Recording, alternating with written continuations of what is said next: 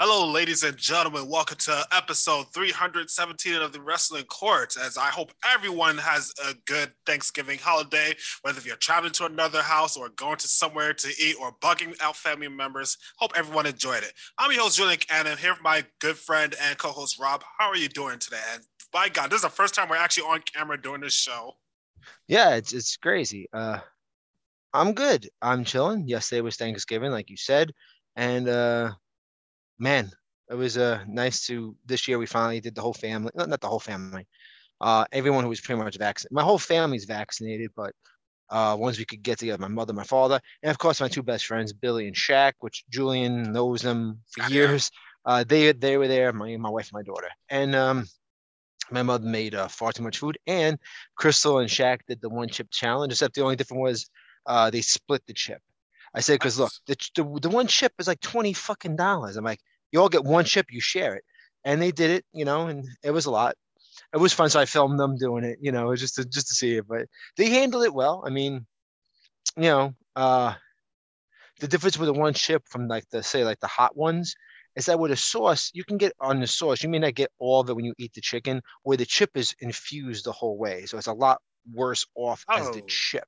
I didn't it's know that. Oh yeah, my wife's like this chip when she took it out was dry. It was like the driest chip you ever want to see. Because uh, uh, it's a chip, chips are dry, but like even like when you eat a Doritos, it's like some kind of bounce to it. This thing was basically almost pure black and like it looked like charcoal. It was just all those f- fire. Like when you eat like the hot ones, even the last dip, the last the last dab, the last dab I think it's called. When you do the last dab, it's just a liquid sauce. So when you're eating chicken, you got that balance of the meat. This is all hot. So it's a whole different experience. And it doesn't even burn your throat and your stomach. It just attacks the taste buds and it just doesn't go nowhere. So it was interesting. Why I stay away from it. Oh yeah, I can't handle that shit. I'm, I'm old. I can't handle fire. But uh, they did it after we had dinner and we had dessert. And so we had a big feast and it was just way too much food. It was my, that's how moms are, right? They make a lot. Uh, so it was nice though. It was a it was a nice day. I, I worked yesterday. I worked the parade because oh dude every every single year when you tell me you got to work the parade i just think to myself i feel bad for you because you got to endure all those crowds and the security control well my thing is since it's my building right so we i get there before like the crowd show up so we drove in at 2.30 in the morning because the police the problem with the police they close off the side streets at four. They say they say five. That's actually four. They're four sometimes I, I, three I know eh, eh. that for a fact. It's four. If they want to be jerks they can stop it whenever. So getting there at 2 33 o'clock in the morning ensures that we're in. And then we're in the building. We just like we prep everything for the cleaning. Basically big dumpsters to have right? We can't put the dumpsters outside. Being in new york city having garbage cans or, or big empty dumpsters, you think it would be smarter just to have it there and let the people throw it away. But we have psychos in the world that may use it to be, you know, like look up at the Boston Parade, right? The Boston Marathon all those years ago. The kids had the school bags and they had a bomb. That's a fear for us because of where we're located next to Radio City Music Hall. CBS is next door to us. So NBC's at Rock Center. CBS Fox is next door. Right across the street. Yeah, you, Fox is a couple blocks down from us. And so it's like it's a dangerous area to leave something unattended by thousands of people on one block, right? It's gonna be thousands of people on this one block. And so it's like we can't put the it would be so much easier if we put the dumpsters out because people would throw the garbage away. But the fear of what could be in it, you know, I'm not going to move a dumpster that has now a bomb in it and I'm going to die. That fuck that. So we we set everything up we do our early morning cleanup while no one's really around and we sweep up a bit. There are some people when we get there, 2:30 more people camp out, you know. And this year was way more people. Obviously, don't forget because last year last year we had no one. Nothing, this year is right. because the pandemic is subsiding, more people are coming. So they all came out. And let me tell you, the generational gap. Little kids, especially okay, here's the thing. If you're going to the parade, guys, you have to go early you have to be in the front row. You can't bring a five, six year old to the parade and be eight rows no. back. We can hold that kid on your shoulders. And guess what? They didn't. And the 10 year olds, they, yo, my, so on the outside of my property, we have outlets that are like behind our pillars. And we use that when we do decorations. So like the Christmas trees are plugged into it for the outside of the property. but there's always extra outlets. Oh, if we have to work outside, we need outlets outside. So if we're using a wet vac outside or the engineers are using tools, where are you going to plug it in? So we have outside outlets. So they're not locked, but they have a flap cover. But with the Christmas trees plugged in, it's open and exposed, and you can see the outlets. So what we're getting, all the 10 year old kids on TikTok, they're not watching the fucking parade. They don't Oh, care anymore. recording it. No, no, they're just watching TikTok and playing games with each other. They don't want to be there. This is, oh wow, we're waving at people on floats that we don't know. Oh, okay. What else does this do? I don't know. And there's a balloon. Oh, great. There's a Blues Clues balloon. All right. They don't care. It's be, the kids don't care, and I can't blame them. Like we're who, like I remember when I used to go as a little kid. We didn't have cell phones. We didn't have that. So that was a big deal. We're outside in the cold. We're drinking a hot cup of chocolate, and we're up front and you know, watching the parade. And you make fun of, you have fun. But if you're after three or four rows, they can't see nothing, so they don't care. You know. So they're just sitting on the floor, and now they're using my outlets to charge their phone. So I'm banging on the glass, going, "Get the fuck out of here!" Didn't we a few weeks ago talk about the fact that people could have now afford battery packs? Like, why do you need to plug into No, other people's These, chargers? these the- the ten year olds, they don't have battery. These oh, parents. okay, that- okay. I thought you meant like, all- like they were 14, 16. No, these are little kids. These are like ten year old kids. They were very. They're my daughter's age and younger. I could tell. When I threatened them, they ran away, and like they think they're so much smarter than you. These little boys, they were like, like they, I was standing there, and they ran away. It's like 20 minutes later, the kid comes back and he doesn't see me. Like he's looking through the glass trying to see me. And he goes to go over, and I walk over to the glass. He's like, and he walked away, like, you thought you were so clever. Then people were climbing on our Christmas trees, bro. They All started breaking our trees. Yeah, we have three Christmas trees outside, right? There's one, so the security guard, big security guard goes outside, goes, You gotta get down. You know what the guy said to him? The guy's like, This building's got insurance, right? And Like, then so The, the 10 year old kid is to understand what that is. No, no, no, no. This was an adult said this to my Oh, security oh. guard. So my security guard looked at me like and walked back in. And security guard tells me like, this guy told me don't the building have insurance? I'm like, who? So I go outside. I go outside, and all you hear me goes, get the fuck off the tree. And all of a sudden, like, oh shit, they jumped off. And the third tree over had people on it, and they jumped off me yelling at the first tree. They're like, we're sorry. I'm like, I don't want no one on this damn tree. You understand me? Then another asshole has his little kid. He tries to climb up on the tree with his kid. He almost falls, almost kills the two of them. I was so pissed. But um, so then what we have to do is I'm watching because I'm not watching the parade so much. I'm watching to see when Santa shows because like the show opens with the turkey and ends with And Santa. it ends with Santa. So once I see the reindeers, I can get my guys together. We can go outside and start cleaning. Yo, I stood there and waited and waited. I saw the first nose of a reindeer. I'm like, let's go. We have to go through the garage. I'm running people over because I want to go home. Like I've been here since two in the morning. It's 11 o'clock. Get the fuck off my property. Go away. I need to clean because they shoot confetti, man. There's confetti everywhere. There's coffee cups, piss bottles. Because remember, it's COVID, no bathrooms. And besides that, they're drinking 10 cups of hot chocolate. It was a little, it was cold in the morning, but by 11 o'clock it was warm. But these idiots left all these half drinking coffee cups, hot chocolate cups, bottles of wine. I'm used to that. But this is the first year that people didn't leave tents, chairs, sleeping bags, or ladders. And they had them, but people took it with them. First year, every year, normally, I usually get about 20 folding chairs, six sleeping bags, five tents. But they actually took it this year, which helped us out because that was less garbage but we filled up two dumpsters still within 20 minutes. Then we had to go back out. Now this this coffee stains over the ground, this truck, and we have to mop it because we can't stain this concrete because it's my problem with the work, you know. So we had to go get hot mops, clean the floor, get the confetti into the street so the street strippers can clean. But we got it all done, and I got out by 12 o'clock, I'm- and so it was not bad. I am. I feel for you guys We got to do that, but I'll tell you this: be Overtime. lucky. be lucky that it's not New Year's freaking Eve because it, it doesn't even affect your area; it affects all of fucking Times Square. we do get like when New Year's Eve happens, like if it's a real crowded New Year's Eve, like I think this New Year's Eve is going to be crazy because don't forget it's Friday. Oh, So it's good. Yeah, it's a Friday this year. So I expect um like they normally go up to about my block, but you know, it's over on Seventh Avenue, so it's not near me. But people do come by my building because people are drunk and wandering. So you'll get vomit on the property, but we don't get like what the New Year's Eve gets. But we do get some stuff, but that's just the stragglers just trying to find a place to go drunk, you know, they'll waddle in where where can I go? You know? So we get that. Not as bad as like uh where they get in Times Square, obviously.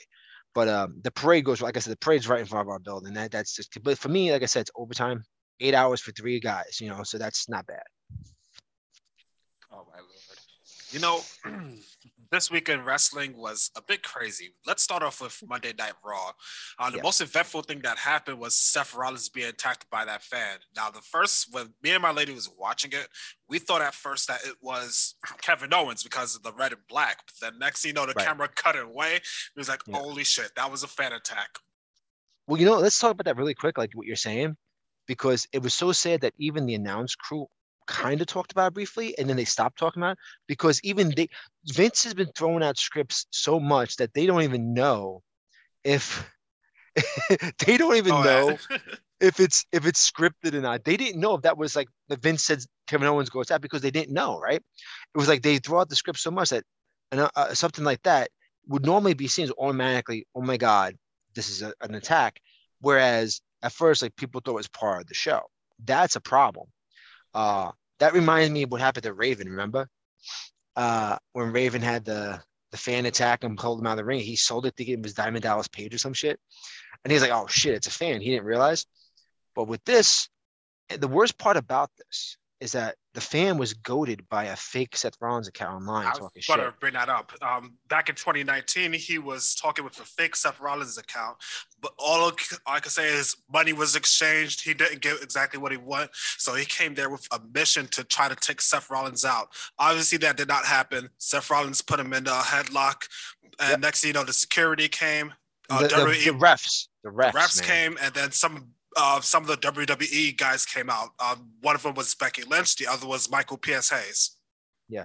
Well, my problem is at the end of the day, um, what sucks about this is that, and I, I text you about this, was like Billy brought up this is the same venue where Bret Hart, that fan was easily able to get in. How the fuck did this guy get? And look where he came from. You see the one fan footage, he came running from somewhere, and no one was even on top of this dude. There was no like, how did they get away with this shit? Like, what if that guy had a knife? Obviously, it's because of the security. I don't even blame WWE on this part. It's D- No. Barclays Center's security that's been slacking. Uh, no, no, you, you can't blame WWE on this. I, I never will. Just the same thing with Bret Hart. It wasn't Bret, you know, it wasn't WWE's fault. It was a simple fact that the fucking guy was able to get that close to a, and like I would understand it, it, it wouldn't be even security's fault if the guy was like in the front row, but you saw the footage. This guy came around and gored him, and you're like, where the fuck was security with any of this? Like, and I, we'll get into asshole in a second on Twitter. Yeah, but- yeah, yeah. We will. We will. but we'll get into that by what he said. Uh, but the idea is like, all right, the guy is mentally unstable. Let's just put it that way. Uh, he was goaded by a fake account. This happens to a lot of people. Um, the problem is the people that fall for it are the ones that can't discern fiction from reality, and um, and this is a problem with these troll trolls out there. Like the trolls, what do you guys get? Like, okay, if any troll is listening to this, come on on this, you know, on our podcast, you know, comment section, and be anonymous because that's all you are. But tell us, what do you guys get out of that? Because I really want to know. You could have gotten Seth Rollins killed. Do you really want him dead? Do you think this is funny, or are you a fake account that honestly doesn't even like wrestling, but you just thought this would be fun to fuck with a wrestling fan? And the truth is, something would have triggered this guy anyway. Because if he's that messed up, something would have gotten him eventually. But it had to be Seth, and it had to be on a very big stage, a platform like that. And and the problem is with this is that it's why do you have the need to mess with people? Why do also why? I mean, obviously he's mentally messed up. There are people that do fall for this stuff all the time. There's people lots of times have been called online, been emailed, promised all these. Look, this happens to young girls all the time where guy says, "I'm a producer, I can help you," and they get they get they get unfortunately raped, assaulted, or forced to do something, and there, it, there's nothing that comes of it. And fake modeling agencies, there's lots of that. Those guys are horrible human beings. yeah, they, and get away. guess what, Rob? They still exist. Yeah, they exist and they make they're making money and they assault women. But what does these online versions get out of it? What do you get out of it? Like, obviously, you said there was something that happened that he got scumbagged out. So obviously, there was a reason for this one. But there's lots of them who just do it for the fun of it. Like Reddit has these guys that will talk about shit and they make fake shit stories, and then like people believe the fake shit stories for like years later. Go, yeah, I was just fucking around, and it's like, but what do you get? Like, I don't. How is your life so fucking meaningless that you have to fuck with somebody? Like You know- this. Fuck with somebody's life. you know, after this whole ordeal happened earlier this week, he came out and something we never thought attackers would do is that he came out and made a video explaining why. And I'm going to share my screen and play the video. Morning, guys. OJ, go ahead. I'm out. That was me on WWE. Uh, I was booked from Goldberg and Vince McMahon, and I jumped over the barricade. So I told Vince McMahon I had personal beef with Colby Lopez. Vince McMahon did not tell Colby I was gonna be there.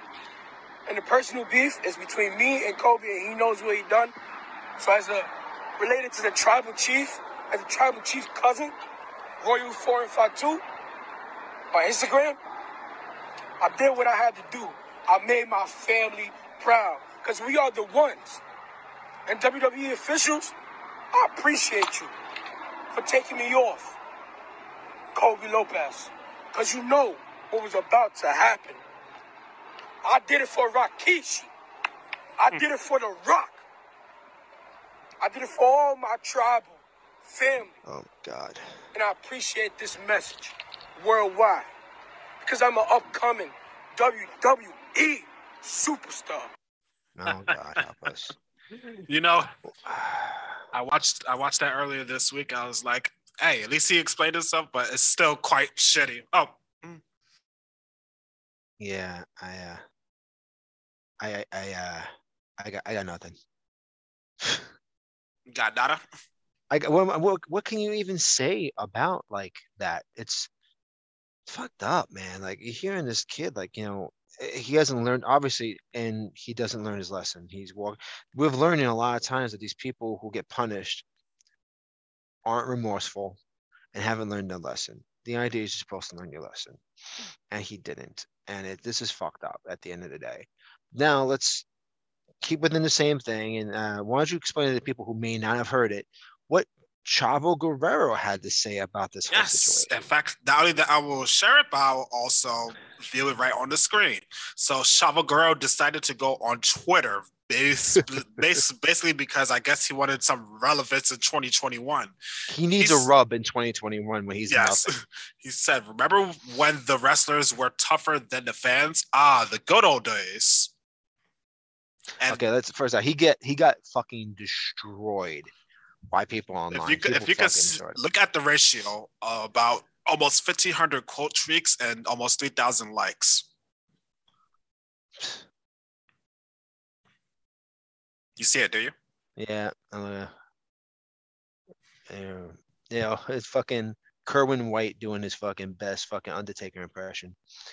Look, uh, uh, Yeah, at least, at least said- when Undertaker said that, it was just about the locker room and not about fans attacking wrestlers. listen, man. First out, Seth got him in the head front facing chokehold, but this kid rolled bulldogged all over him. Like by the time like it was so fast, you saw like when they went down, the kid was past him already. I'm not calling him a kid. He's 24. Get the fuck out of here. Yeah, 24 years old. This this this man rolled over him, and that Seth was underneath his fucking leg. And you're like, what the fuck? There was no. How is he gonna fight him off like that?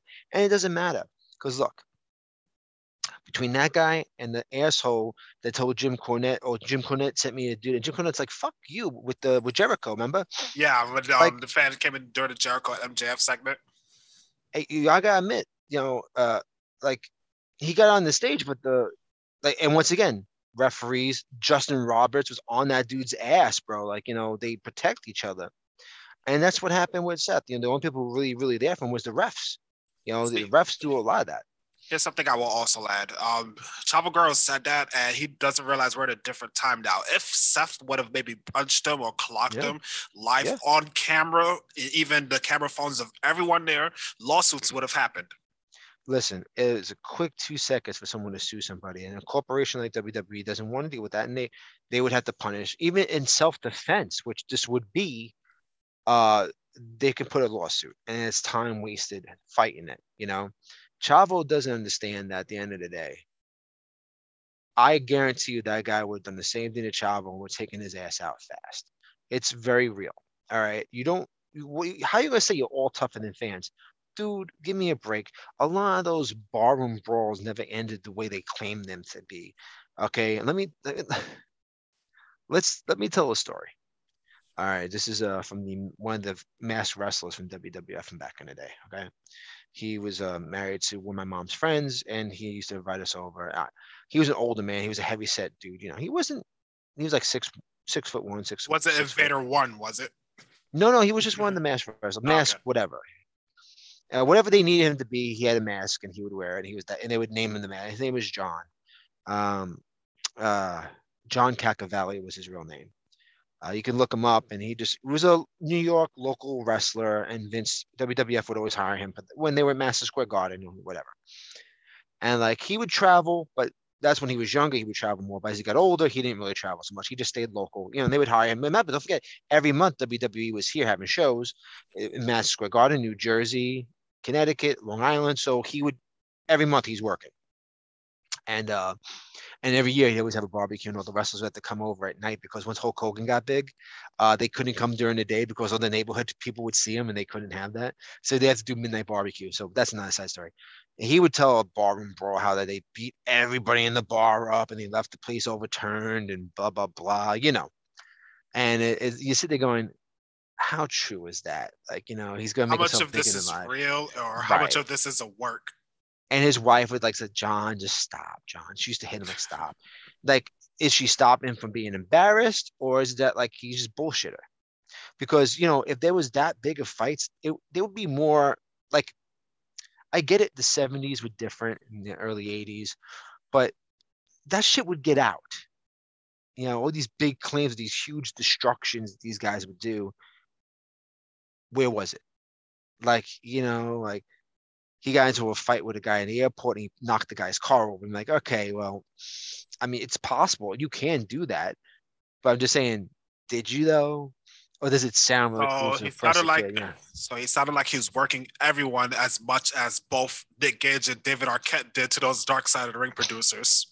Yeah, let's be real. Yeah, exactly. But at the end of the day, like how much of it is real? And you have to take granted. So I just listened to his stories. He was an older man. He was just happy to have the, you know, whatever. And um, but it was just so funny when he would tell these stories. I said they're going, dude, I'm sorry.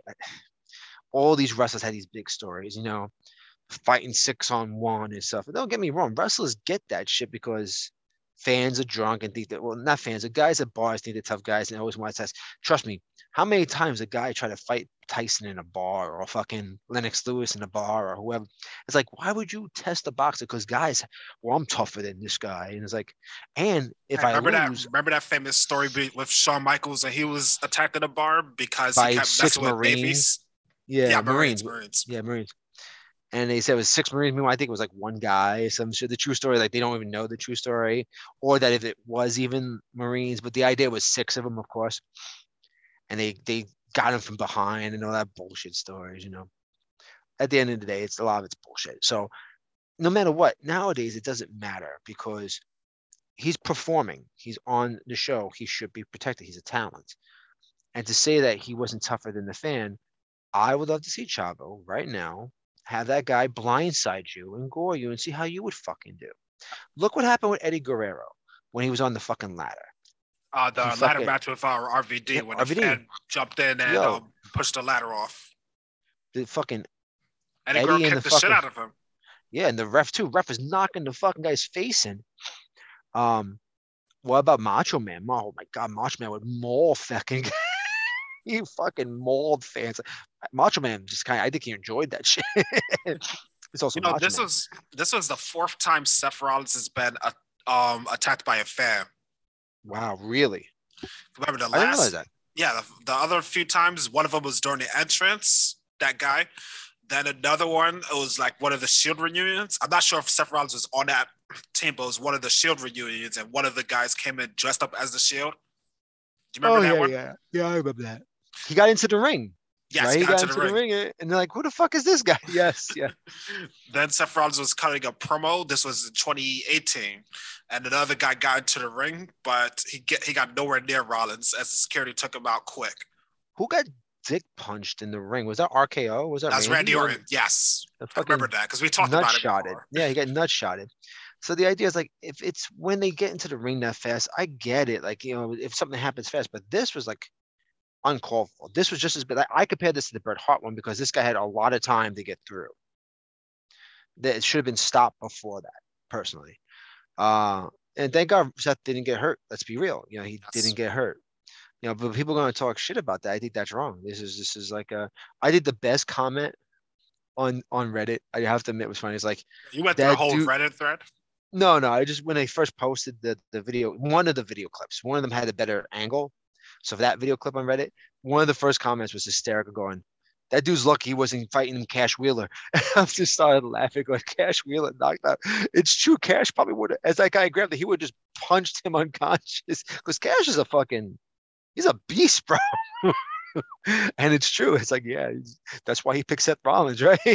also, he picked him in Man when, of when I was when I was going through one of the Reddit threads, uh, one of the comments was a bit bit dark humor, but also kind of cold. Uh, before it got deleted, it was um, it was one of the ones when Chavo was tweeting. The one person said he wished Benoit would have killed you instead of Nancy. I'm like, what oh the fuck? shit! See, that's uncalled. Jesus. God damn. Damn, that's that's fucking cold, bro. But that, that's that's Reddit for you, you know. People on Reddit they have no they have no filter. So it's kind it's funny, but it's fucked up. Uh but like, you know, Chavo just wanted here's the frame. Even AEW didn't want Chavo. Like they thought they bring in Chavo to put Andrade, and they realized like, what's the point of this? He's he's not fitting. Get rid of him. No. While on the same subject, uh, Ric Flair made some news this week saying that he does Mm. not want to go back to WWE because of um, when he was having that hospital scare. They asked him for his intellectual, his IP, and all that other kind of stuff. Yep. Ric Flair kind of went on a tangent saying he would not go back to WWE. They're not professional, whatnot, blah, blah, blah, blah, blah. But he said he still talks. He has no problem with Vince. He said it has everything to do with Nick Khan. He doesn't Khan. like Nick Khan. He has a big problem with him, how he handles things, how he handles business. Uh, and I get it, you know. But at the same time, no disrespect to Ric Flair. Like I said, Ric Flair. At the end of the day, with all the shit that's happened, it will blow over, and people will forgive Ric Flair. Just like if Hulk Hogan's back in good graces with people, not with me.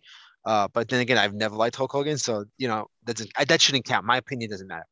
Uh, but with Ric Flair, who he is is bigger than what that incident was about.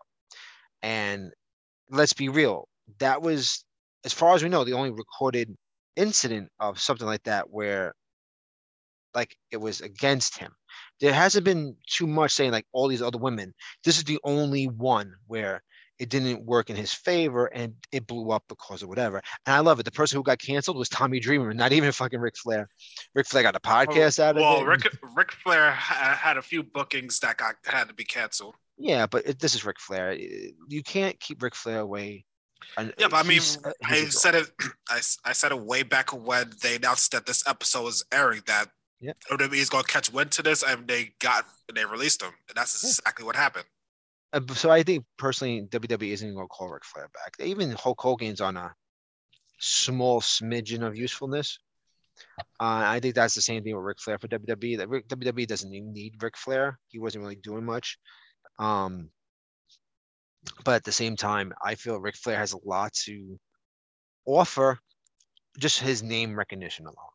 People still will chant "woo" when they people do the slap you know, the slap in the chest. It's because it's part of our vernacular, you know? It's you can't you can't not do it, you know? It's actually the chant is even beyond Ric Flair himself. It has taken its own entity in life. And it, you can't tell well, WWE tried to silence that. Remember years ago? They told people not to do the corner slap so the people wouldn't woo. And it's just like, well, now you're removing wrestling moves from wrestlers. It's like, don't do the figure four, don't do the corner slap because it referenced Ric Flair. And at the time, Vince was pissed off at Ric Flair because that's when he went to TNA. And so they like they, they banned that. And it's like, I can understand if you want to ban a move if you feel it's dangerous. You know, if it's not being delivered right, if it's dangerous move. Like with the Tombstone Piledriver, they stopped it for a long time because they wanted because it was too dangerous. Meanwhile, they didn't ban it when when fucking Owen Hart fucking broke Stone Cold's neck. But I'll digress. Um, you know, they banned that move for a bunch of years. They banned the curb stomp because they felt that was too dangerous. And it's like, well, that's silly. It's any move is dangerous. It's it's just how a wrestler has to be prepared. Just like the styles clash. If you're not prepared for it, it could be dangerous. Holy shit! A sit down power bomb, paralyzed Droz. You're gonna stop that move? Uh, it's it's one of those things. At the end of the day, like it can any wrestling move is going to be hurt. It's it's fucking wrestling. But banning people from the woo, you can't stop the Ric Flair woo. Ric Flair, I think right now he's got a lot of animosity. Uh, he said he doesn't blame Vince, but he will never go back, and I don't think WWE would want him back. He's not beneficial to them. I mean, he probably does definitely make money for them. Um, their Ric Flair figures sell pretty well with Mattel, so it's like you know, just like the Hulk Hogan figures sell really, really well from Mattel. And so, unfortunately, there's people who are buying those figures of Ric Flair and buying them Hulk Hogan. They're not watching wrestling now. They remember their childhood. So they don't even care what Hulk Hogan did. They don't care about what Ric Flair did. They just care about the nostalgia. So, you know, Ric Flair does have something to offer, but it be offering him as a, a company piece? Like, okay, let's say Ric Flair didn't get in trouble and he came over and wanted to be with Andrade, let's say. It was supposed to happen. It didn't happen. Would it benefit Andrade? Because let's be real. Tully is in a good spot with Cash and Dax. It makes sense. Uh, Cody having Arn, it's okay. Uh, Arn has taken on a new entity as Arms Anderson. I really wish they would just call him that. I think it's great. He pulls out the fake gun, but it, you know what? It got over. It got over people and loving it. So you can't can't get I'm mad not, at it. I'm not shitting on it. I'm just, I'm just It- it's funny though. It's funny. But like, what would Ric Flair? It, it, it on, on it's like uh, all the other ones have something to offer. What is Ric Flair going to offer? offer Andrade. Andrade, they honestly, no disrespect. Andrade doesn't only- need it. The only reason why they would do it is because fans know that he's, you know, kind of part of the family. It's And that's the only it's reason. A, it's an insider joke, but not. Yeah. It won't appeal to the masses. The masses At will. the the masses will look at that and be like, "What the fuck?" Just like they did with RVD and um, what's his name? Um, what's Alberto's um, ring announcer? oh, uh, Ricardo Rodriguez. which is the he's the announcer at AEW now. He does the Spanish Yes. announcing now, which is good. He's a great talent, but it just it's not necessary. Um, but for our for Andrade, he didn't need it. He just I like the personal announcer guy. He has the guy who carries his coat. That's perfect. But he's like the Lulu pencil for Andrade. That's all he's there for. Um, but at the end of the day, it's like what I do appreciate about AEW. Andrade is allowed to speak. The Lucha Brothers are allowed to speak. Hikaru Shida is allowed to speak. They're not silenced. They're not given an English speaking manager. Like when they put Paige with Asuka and Io Shirai. It's like, uh, was it? Yeah, it was Io. Who was it? Was it was who was um it was, it was who was the tag team? It was Asuka and that wasn't Io Shirai. uh, It was Ka- um, Kairi Sane. Kairi Sane, sorry, Kairi Sane. So they gave him Paige for a little bit so they could speak. Meanwhile, let them talk. Oh, the fans can't listen to them talk. Bullshit. You don't want the fans to listen. Because you know what? Andrade's cutting promos. His English isn't perfect, but he gets it out. The Lucha brother, the one Lucha brother that can't speak any English. The other one can. Rey speaks better than um, Penta. But they gave the announcer, they gave the the, the ring guy, uh, what's that? I forget his name, but who's Alex. No, not Alex Martin, the other guy. He's with them as their, and he speaks for Penta which is fine because Penta speaks no English. But they let Penta cut his promo. And then the guy goes, Let me tell you what Penta just said. You know, and sometimes they don't even let them do it. It's like, fuck it, I know what he said. And they start fighting. When let them- was in WWE, um, it was kind of a language barrier, but they had him with Zelina, and they could bounce Mhm. off of each other. That was a Right. perfect pairing. Perfect pairing because Zelina was useful for that.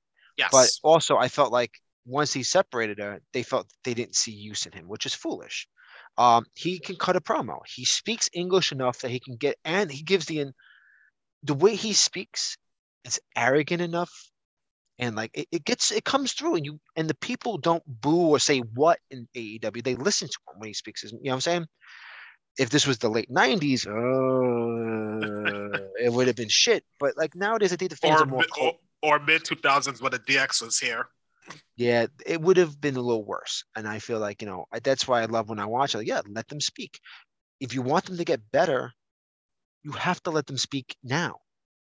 You can't blame them for not getting better if you don't let them speak because you're hindering their language. You're hindering that. You're then you're saying that they're not good enough to be there. Well, then that's clearly not the case. And uh, for me, like I love it, but like I said, would Ric Flair have benefited him? No. Would it have been interesting to see him there? Yeah, it'd be cool for a cup of tea. Uh, but I don't think he would have been as beneficial as Tully has been for Dax and Cash. FTR really benefited from Tully. I think because Tully is just, you know, really good at being that manager heel, getting involved because he knows the mindset of being a heel. He knows what he's doing. Um, and I feel like that's when you bring certain people in, it, it's beneficial. I think Vickie Guerrero has really grown on me with Nyla, and and, and that has helped because it's Vickie. You know, it's Vickie being Vickie, but it works. Oddly, it works. Uh, Speaking of but, um, AEW, sorry, go ahead. Yeah, go no no no go go, go ahead. Speaking of AEW, real quick, uh, Matt Hardy did a recent interview where he was yes. talking about his last days in WWE. He had a conversation with Vince where Matt felt like he could see himself as a performer for very long, and Vince told him that he sees him as a producer. Now, seeing Matt in AEW since last year, I'm gonna have it may be crazy for you, but I might have to side with Vince on this one because I think Matt Hardy has a great creative mind, and I even said it last year when he left WWE that he could have been a producer there. Well, I think the idea is what Matt wants to do is what what Punk is doing right now. Matt's working with these carded talent as part of the HFO. He has he he he's not able to put on clinics anymore, and that's the truth. Have you seen his uh, legs? Uh, of course not. he's very stiff. He's very he's he's broken. He's broken. He is literally a broken Matt Hardy because his body's broken down. But what he has to offer is that he's doing a great heel character. He's able to create different characters and work with the HFO in different capacities. He's got he's got probably one of the biggest stables going, pretty much, right? And utilizing those talents and being part of Matt Hardy first gives name recognition for some younger talents. It gets them in a spot. It gets them on TV every week, right? So in the, end of the day, they're getting their spots and they're getting stuff in, and Matt's working with them. Where's Matt mostly get his victories? Most of the time, it's on dark. He'll have a little squash match with a young kid, and or whatever, you know, and he's not winning 100% cleanly against main talent. They have to cheat because he's a bad guy.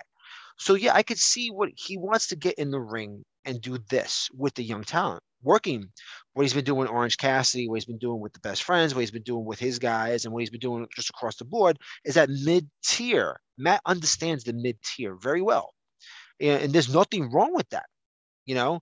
Right. But not, I think Matt just loves wrestling, not to not be in it. Like you can't, if a wrestler is refusing, that doesn't want to go and not wrestle, and you can't find a way to give a producer wrestler combo, which is what Matt's doing is producing and wrestling right now. Uh, but he's not wrestling all the time. He's basically being a manager, helping backstage, covering stuff. And I think he does have a creative mind. And I see that he needs to stop having sex because he's got enough children. He's shooting out kid after kid after kid. Dude, Matt, I hope you have you keep paying this HFO. I really hope you have the money, bro. Because I prefer if he just kept the manager role, like what Tully does, what Arn does, what you know, what these guys do. Matt is best for that. You know, I don't know. Matt's holding out, hoping for Jeff and do like a one last thing with Jeff. I don't know, but I feel like a guy like him. Remember, Matt's not 50 yet. He's like 48. No, he's, not, he's almost he's, he's not 50 yet, but he's every single time he's in a match, he's moving like he is 50. That's getting yeah. scary. Yeah, I feel like he could just be the manager right now. Let your body heal up. You don't have to have him. You have he has a talented roster of guys that are with him. He could just be the manager. Heal up. Come back in a year. You're there. You're still there. You'll be their manager. You're helping book stuff. You're cutting promos. You're creating ideas. The HFO thing is a great little money mat. You know, it works. He's done it before. And let the young guys do the fighting for you and just trip a leg, do a spot, do the fucking, you know, your, your finisher just when the ref isn't looking to help your bad guys, your two win the match. If he would just get that out of his system and do that, it wouldn't be so bad. And, and he's really kept it to a minimum. He, he isn't like pulling on these crazy, crazy stuff. He's going to pull back. I think as he he'll, he'll be able to. Like what Taz does with Team Taz, what you know these guys do. That's what they're there for. The older talent to help the younger talent. And Matt's in a good spot. He could stop. And I think if he took a year off, we have plenty of talent in AEW that Matt, you don't have to wrestle right now. Heal up in a year, get your body back into a good condition, and then have a couple matches next year when we need you to pull you out. You know, hey Matt, come in, do a crazy thing, make a storyline, make a reason. Don't just come in there and, and he looks hurt. He's wrestling hurt. Christian looks like a million bucks compared to him. I know Christian had seven years off. It's true. But Christian is performing at a fantastic, just like Edge, performing at a high level. High level. Christian, honestly, I looked at Christian um, at the pay per view and I was watching the old TNA match. I was like, it looks like it's almost identical. It's like he's not lost a beat. Even physically, he doesn't look any different. And I'm like, that's amazing. And he Christian, you can see is loving it, and he's doing good. And they gave him a nice spot, and he's there. He's not forgotten. I think it was a good talent to pick up was Christian. Absolutely a great talent. Matt just needs that time off. I think any wrestler who's broken needs time off. Give them the time off. Speaking Some guys just don't. They don't Sorry, like to, you know. They don't like to. Let's be real. They they love being in the ring. It's it's hard. It's hard to tell a wrestler to stop. Speaking about uh, talent, uh, last week WWE released more people: Ashante Adonis, Top Dollar, Drake Maverick, John Morrison, Tegan Knox, Jackson Ryker. Finally, yeah, right. Isaiah Swerve Scott and Shane Thorne. Um, now See, I don't hit, hit row. Literally, they brought them up on the main roster. They released the um, they released BFAB, and then yeah. there was three left. And then a week later, they released the last three. And Top Dollar, I gotta say, he's kind of a prick on social media. If you've seen a lot of his stuff, yeah, yeah, yeah, I seen, I seen. Didn't I mean, he have like, try the, to have a feud first... with uh? Didn't he have a feud with Acclaim? Didn't he try to do shit with Matt Cass and Max Cass? Yeah. Didn't he talk shit? Yeah, didn't work out so well for him. yeah, uh, when once um, his name ended up on the releases, I was like, none of these tweets age well.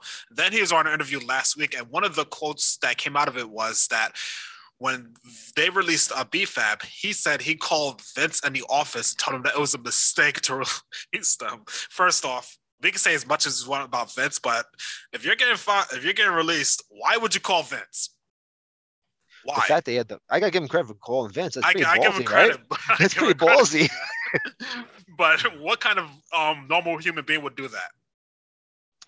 You know, it's so weird. Like when you get fired from a job, I, if I got fired from my job, I would not be calling the owner of my company. I would be calling my supervisor, the guys above me, like, yo, what the fuck? Why, why are you firing me? Tell me the reason I'm being fired. Don't give me budget cuts because we know budget cuts is uh, the biggest bullshit answer across the board. I don't get it. I, and like no disrespect, this group, I feel like, and people gonna be mad at me for saying this.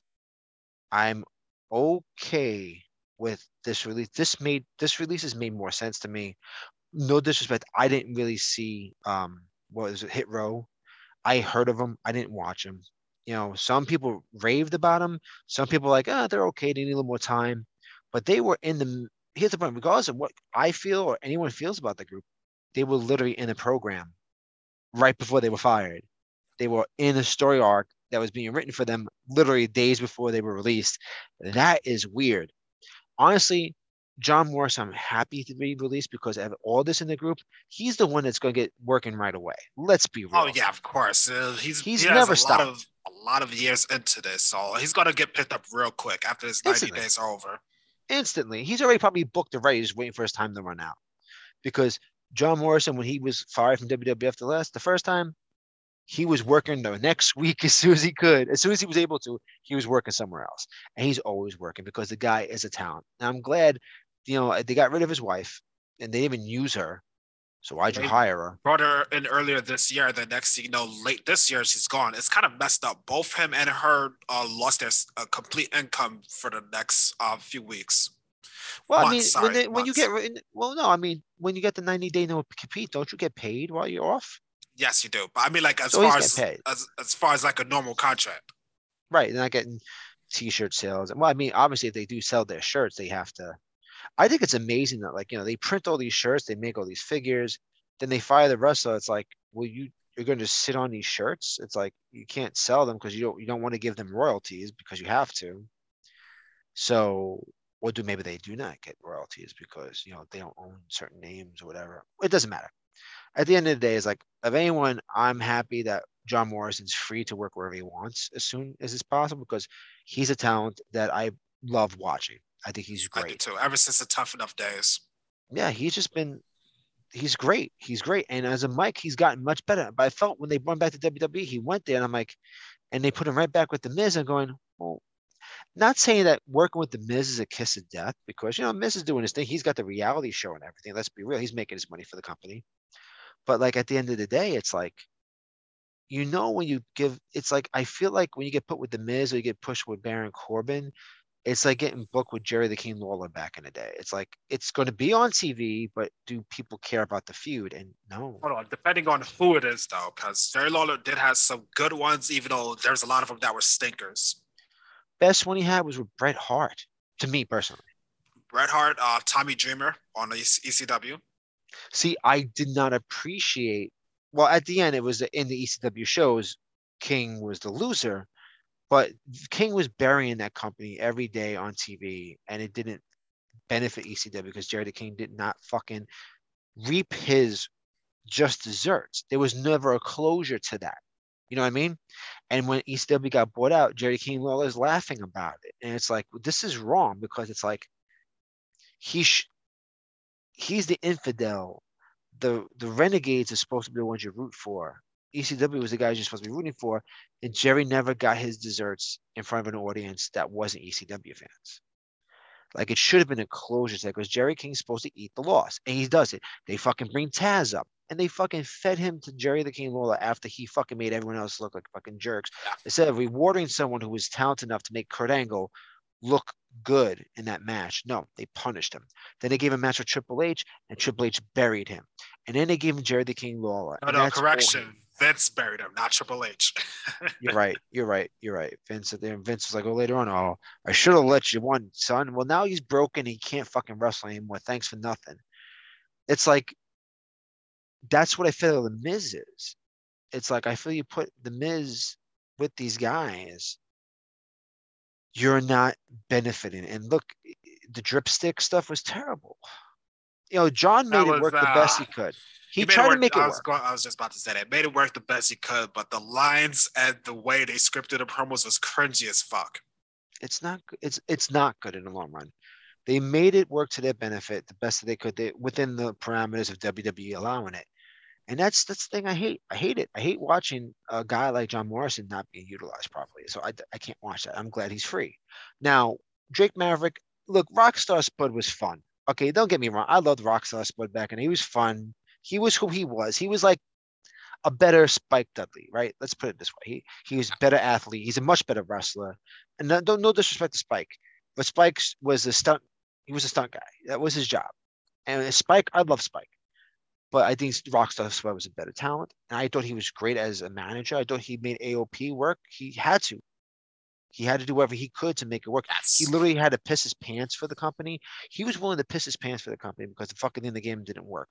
He did all this shit, and then I loved his his his video he just pushed right. But when he got released, I thought it was So a do you think video. he made that video last year and and just held it on hold until he knew he's going to get released? You know, no, Because he, cause he, ha- he published that quite quick. I think what happened was he last year he pushed out the original video, and before anything, he was already getting traction. So I believe he was ready. I think he knew the writing was on the wall, and I think he knew he was going to be. I feel that this time, I think he knew his numbers were up again, and he had something he made. He took his time to make it. It's it was shot well, but you could also see you could do that still in one day. You know what I'm saying? It could be what he filmed there could be done in one day. Hundred percent. Just edits. You know, it's a cell phone I mean, edit and dog. I, I know it could be done in one day, but it was minutes after. It wasn't like hours after. Yeah, I think he knew. I mean, before we knew, he probably had to have known. He must have been getting the calls, hearing all these guys getting released. He knew his time was up. I think he knew he was up. He had to have. Did you see how And, uh, Xavier Woods reacted because he was on G4 uh, TV live Yes, as the I releases were happening? I was like, oh, He wa- he walked off. He had to walk off. Yeah, he had the phone. He looked at it. He walked off. It's um, you know, I it's weird because some like I said, some of these wrestlers at the end of the day are okay for me to go. I didn't see a lot in a lot of them guys. Like I know Vince's big deal is the big guy was a top dollar, was a It's former supposed, supposed to be top NFL, dollar. yeah, NFL, right? And like he was an NFL guy, he was a big star. He saw him as a star. No, even though Swerve was fucking super talented, right? Swerve is a fucking he's Swerve on his own is going to be a guy that he's once his time's up, he's getting picked up. He'll be working impact shows. He'll be in AAA. He might we might even see him in Dark. You're going to You know, see him. it's, in- you know it's WF. weird because on, on NXT, Swerve was the leader, but when they put him on SmackDown, they made Top Dollar the leader. Vince likes his big boys. It's like it's like it's been the joke this whole time. It's always been the joke for years that Vince likes the big guys. And I think it's uh when I hear people say, you know, if you were bigger, well, look what Lance Archer said. And when they had talked to Lance Archer talk about his time with WWE, he tried out. They said, you know, you're good. How much do you weigh? He's like, yeah, how tall are you? I think he said like I'm six eight or whatever he was. I don't know how tall Lance Archer is. I think he's about six eight, six ten. He's like, I'm about I'm this tall. Oh, how much you weigh? I'm I'm 220. And they said on the phone to him, call us back when you're 250, 260. And they hung up on him.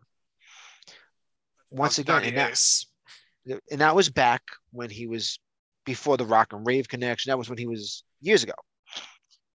And you know, that right there is an indictment to Vince. You can say, yeah, Hulk Hogan said Vince never stuck me with the needle or forced me to. But that statement alone, which has been told to all the guys, is an indictment that your physical appearance isn't good enough. So, yeah, he may never force the needle into your arm, but he's basically forcing you to put a needle in your arm because there's no other way to get big enough without cheating. Vince is putting a fu- do you know what this really is? It, okay, it's not really the same thing. I shouldn't say that, but I- but it's a type of profiling. You're not big enough. Imagine you go on a job, Julian, and they say you ain't white enough. You'd be like, "Excuse me," right? I've, I've seen that. I've seen out here near red carpets. But you know what I'm saying. Yeah. If someone said that to you, be like, well, fuck you. I'm gonna fucking call up somebody now, and you're in trouble because you're judging me by the way I look. And Vince is judging these people not by the merit, the talent, the social media, no nothing. They talk, they treat. He's judging them by their fucking appearance. That is profiling. No matter how you cut it, it may not be a skin tone profiling. It's a body disrespect. It's a it's a body. It's body shaming. It's Here's just something- not fair. Here's something I was not shimming. The opening to AEW Dynamite yesterday, which was the MJF and CM Punk promo. We watched it live as it happened. Holy shit, it was a great freaking promo. MJF stood his ground the entire So time. good. You know what I loved about it?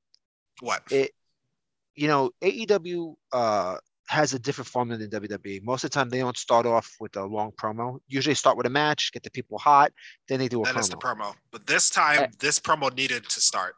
this promo was no disrespect. This promo felt like a match. The crowd, boom, boom. When a crowd is doing what they were doing during a match, you've cut a great promo. Now, Eddie Kingston and Punk had a great. I felt like, how can I say this? I felt that every match leading up has been a smart booking for Punk. Um, talent by talent, he's been going up the ranks. You see I feel like? Eddie Kingston could have won that one though. it's okay though because even in defeat, Eddie comes out looking great. Eddie is a, he's a great hand. I remember I'm not aging him, but he's 39, gonna be 40 years old too, and he's he is not CM Punk. No disrespect. Eddie Kingston is amazing, but he's sorry, I'm going, his- sorry if I'm going off the rail here, but um, we didn't talk about AEW Full Gear a few weeks back. But I thought it was a good show. Um, only one of the matches where I felt like they could have wrapped the shit up 10 minutes before, which was the horrible street fight they had with the Inner Circle and the Yeah. other team. Yeah. I felt like they could have wrapped that shit up 10 minutes beforehand. But other than that, I thought the entire show was very good. Yeah, I you know I felt like honestly, no disrespect, I I felt that the pre-show they could have added one more match to the pre-show. I think the Cody that that match that Cody was thrown into the tag team match should have been the pre-show personally. Uh, to have two matches, they only had one pre-show match. They should have had two, and I felt Cody's match should have been part of the pre-show because the, then the the flow would have been better. Because even if the street fight went a little bit long like it did, it wouldn't have felt as bad because you didn't have to fit in the Cody match. And, and Cody having a match on pay per view was perfectly fine. I'm, I'm fine with that. But I feel like it could have been on the pre-show. The, You know, the other reason why I the other reason why I said they could have wrapped that shit up earlier is because we already seen a match like that three matches before, which was the six man tag, which was Right. a, also a, what was a hardcore match or whatnot.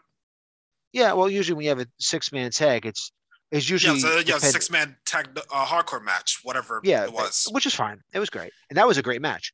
Um, but I felt like with the with the thing with the street fight, it blew off and they finished it, which I'm happy about. I'm glad it wasn't like a long feud, and it's kind of I'm glad it's over. Hey, they got their time in. It's cool. Uh, Baron Vajki was there. He did the claw, adorable. It was nice. And the reason why they did that, Jericho knows his history. Baron Raschke did the first Minneapolis street fight match. And Jericho said, problem is we, they should have explained that. Jericho said they should have explained the rules to the fans who didn't know because it starts off as a regular tag match and then it spirals out of control because the first five minutes goes by regular tag team rules. Then it goes out, but they didn't. That wasn't explained on the announcing, and they should have. That would have helped. It didn't hurt it, but then when the fans were saying, "Well, why were you doing regular and then you went out of control?" Well, that's how the rules work, but that wasn't explained, that's a- and that's another- that's a mistake. Another point in time where they should have wrapped it up in 10 minutes. But going Yeah, back yeah, to sure. the MJF and CM Punk promo, Yes, love the back and forth. Uh, the WWE Oh. references did not um, hurt the promos at all. Thought they it were enhanced it. Yeah. especially the Miz part. I didn't think I would actually hear his name on the AEW television. you know what's funny? Um, it was because you know if you're going to talk about Punk, you you unfortunately you have to talk about. WWE and, and, the Miz. You have to talk about John Cena. You have to talk about Triple H because this crowd and everybody in the world knows that history. Okay, and what I loved about the A Kingston one, just to go back and forth, that history was explained in the promos because this goes back to when people who may not have known, but Eddie explained it in such a great way. But with CM Punk, when MJF is in the ring, his storytelling is like, okay, this is your great. That was the greatest moment. You know, Right, right. every time I have the mic, I drop nuclear bombs. It's like, damn, beautiful. Go back and forth. The Triple H references, the um, the Miz reference, the uh, the Rosie it- O'Donnell. Rosie O'Donnell, which was great, you know, and, and and the back and forth, and I f- it felt so organic. And you know what was great? Just like in a wrestling match, when there's rest holds and there's stops or there's whatever, and it's done to enhance the match. When MJF talked shit and then Punk just stared at him, he let it fester, and the crowd was hot for it. It's like the uh, that moment of silence was like a rest hold. And It, it was just like, and then Punk spoke, and it went boom, boom. It was like crafted so well. And when you let the talent be talent, once again, this was great. It was great. It was fucking great. And it was better than, and I love because truthfully, the match he had was just a QT Marshall match, which is fine.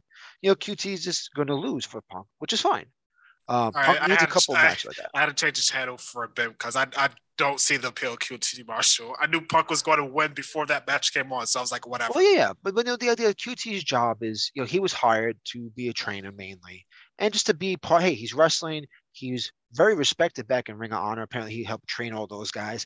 The guy is a good hand. He is a very good wrestling trainer. He knows his job. He's very good, and he has different. He's like, I feel like QT Marshall. I'm, people gonna get mad now I'm saying this. It's like a Dean Malenko. You know, he's a very talented wrestler. He just doesn't have a he doesn't have a gimmick. He doesn't have a character. And Dean was very a dry character. Dean was the wrestler. And QT isn't Dean Malenko, don't get me wrong, but uh, at the same time, QT can wrestle anybody. And it's still the other wrestler's gonna look great. And he's not gonna be a shit in the ring and they're gonna be good with each other. And so it was just a great filler match because the wrestling the the the, the promo before was important. Then it led into the match, which was fine. And I think that's great. And yeah, there's nothing more you could say about it other than that was just great. 100%. Uh, real quick before we go, did you start watching Hawkeye yet? Yep, we watched it yesterday. Uh, my, I came, so I came home from work. So me and my wife, my daughter show up. My friend Shaq and Billy were at my parents' house, and I look at the TV and I see fucking Hawkeye on TV. I'm like, whoa, whoa, whoa, whoa, whoa, whoa! What episode is this? My dad's like, it's episode two. I'm like, turn it off. I haven't seen it yet. So we ended up after dinner. We watched both episodes. It was great. You know, you see, when they um first announced this show, I did not think it was going to be a Christmas uh, themed show. Then I that's thought cute. to myself, then I thought to myself when they started airing promos, I was like, okay, that's probably another reason why they delayed it for this long. They wanted to wait till Christmas season to release it. It's smart, and I also feel that. Well, first out, if you ever met the read the Matt Fraction comics of Hawkeye, yeah, this is it. This is it. I mean, it's the Marvel movie version of it, but it's it. The rel- the, the dog, you know, the hearing aid, the the the the jump the sweatsuit mafia or whatever jumpsuit mafia, whatever they want to call themselves, the Russians, the tracksuit tracksuit Drax, which is like the Russian mob guys. They say bro all the time because that's that's they're a big part of that. And I feel this is gonna have to lead. To, I, maybe I'm speculating, but we could speculate. I feel this has got to lead to Kingpin. And I'm hoping it's the Kingpin. Lead, it could lead to Kingpin, but remember at the end of um Black Widow or the post credit scene, that's that was what's going to be addressed for this show. That is true, but I still feel we're going to get references to Wilson Fisk because they would talk about how he almost annihilated all the mafia. The Ronin did.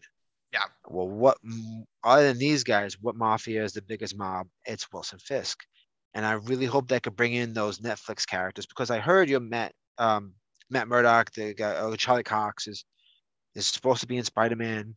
So he's, why not? He, I mean, he, denied it what seven thousand times already, but we'll see in a few den- weeks. He's denied it.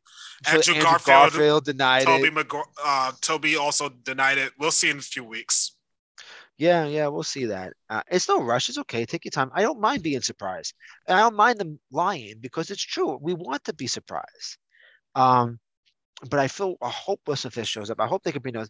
Look, the Netflix characters can fit perfectly into this Marvel universe because the way they structured those shows, it was structured to be a part of the Marvel universe without without directly being Marvel universe because they weren't sure how it was going to flow, but it was referenced there. Uh, just with the whole Daredevil beginning when they were trying to find an office and they were saying, well, ever since the incident, and Matt Murdock goes, oh, that's what we're calling it now. Yeah, it was the it was the attack on New York. That's exactly what it was. Like, it makes perfect sense. And those characters can translate over very well. You like and, how they uh, spliced I, and um, 2012 attack into the early part of the episode? I thought that was I, quite clever. I thought it was so well done and so useful because you could almost line up the shots. Of course, the only difference is the, the, the, the 2012 movie, that big battle scene was in slow motion. But like, uh, I think New Rockstars brought up a point saying if you were not the superheroes, that battle was like two minutes to you because you're rash, running to survive. It's not slow motion, cool fight scenes. To you, it's two minutes. These guys are blowing because that's basically how it is, right? And when you saw Hawkeye shoot the arrow and fight, remember what happened to Hawkeye after that? He crashed through the window. He was on the ground in pain. But she didn't see that. She saw him just looking cool as fuck she didn't see him hurting and crying, you know. Don't be surprised if someone online just starts um splicing in those scenes like they did. I've seen them on a they already did. snap. Oh, they already did. Okay. okay. Yeah, I, I already seen that already. Yeah. Um, but I also watched uh today. I watched because I kind of binged it today. Uh, I binge watched the first two parts of the Beatles Get Back. That's on Disney Plus. I haven't watched it yet. I'm oh going to watch that God. tomorrow. I am I am as big a Beatle fan as I am a Captain America fan. If that makes any sense to you guys, that's big. Okay, that's how much they mean to me. I've seen the original documentary that was originally made, and it was a cluster cut because they when they originally produced it, they're like, well, the Beatles broke up by the time they finished editing it. What are we going to show here? So they made such a smaller film. There was over a month's worth of footage, 150 hours of footage and recordings. And Peter Jackson spent a year, and it's it's gorgeous looking and how they do it. I heard stuff in this documentary that I've never seen before, and I have all the collections um, over the years. Yeah, I have all the B tracks, all the whatever, and hearing original because don't forget the Beatles wrote the first the Beatles wrote two albums in this one month, two fucking out Abbey Road and fucking get and, and the Let It Be album are produced basically in this one month. So all this documentary is one month of January 1969. That's two fucking albums, two amazing Beatle albums. And to sit there going, watch these guys riff with each other and have fun. See, as people's narratives want to talk about how the Beatles were fighting, the Beatles don't fight like Americans, like where like fucking they're throwing shit. They're very subtle because they're they're very polite British guys, you know. So like, well, you know, I, I like what you did here, but I wish you would do it more like this. That means fuck you, you did it wrong, do this. And now, so like it, it's not coming off like that throwing stuff and that they never do that. But the, the historians that heard an incident from a person from a person, when they tell their version, they make it seem like, oh, when George was writing this song, John was dancing with Yoko and didn't give a fuck. You watch the footage, they were loving what they were doing. They were all having fun together. It's a different narrative because you see it with your own eyes. They're actual. You can't hide a smile when it's fake. You know a fake smile when you see it. But when you see them having fun, dude, this takes where um Paul is just banging on it because you know when you're a musician and you're in the studio for so long, you you get stir crazy and you want to let go. So Paul's on the drums. John takes his guitar into the amp. Yoko is screaming on the mic and they're laughing and they're just raging and going crazy, getting it out of their system. And no one complained. Paul McCartney says, no one understands Paul. No one understands like, you know, the, the John and and Yoko. It's not for us. Like Paul says it. It's not for us to understand. They're in love. He says it in the fucking documentary. Not they never hate. They they probably did not like the idea of her being there, but I think they were willing to understand. Like, hey, he's smitten by her. Let him be. You know. And you see that in this documentary. And it's stuff you never saw before. All they ever said, the Beatles hate her, the Beatles hate her. And it's not actually as true as you think. The Beatles were growing apart because they've just been wanting to do their own thing. It was they were living together all for years. They had nobody else but each other, and they were exploring. You know, they were they were getting bigger and bigger. It was going to happen. You know what I'm saying? Like it's such a good. You got to watch stuff, it. Stuff like that makes you um appreciate Wu Tang Clan about 20 years after that because when they first got their deals, they was one of the first to not only have a deal for regular company as a group, but also still gave the individual members their own deals. That, well, with the Beatles, like you know, everything was most of the songs were written by John and Paul, so it was definitely the collaboration. And they wrote what people don't also realize they wrote songs for countless other people. You'll see songs.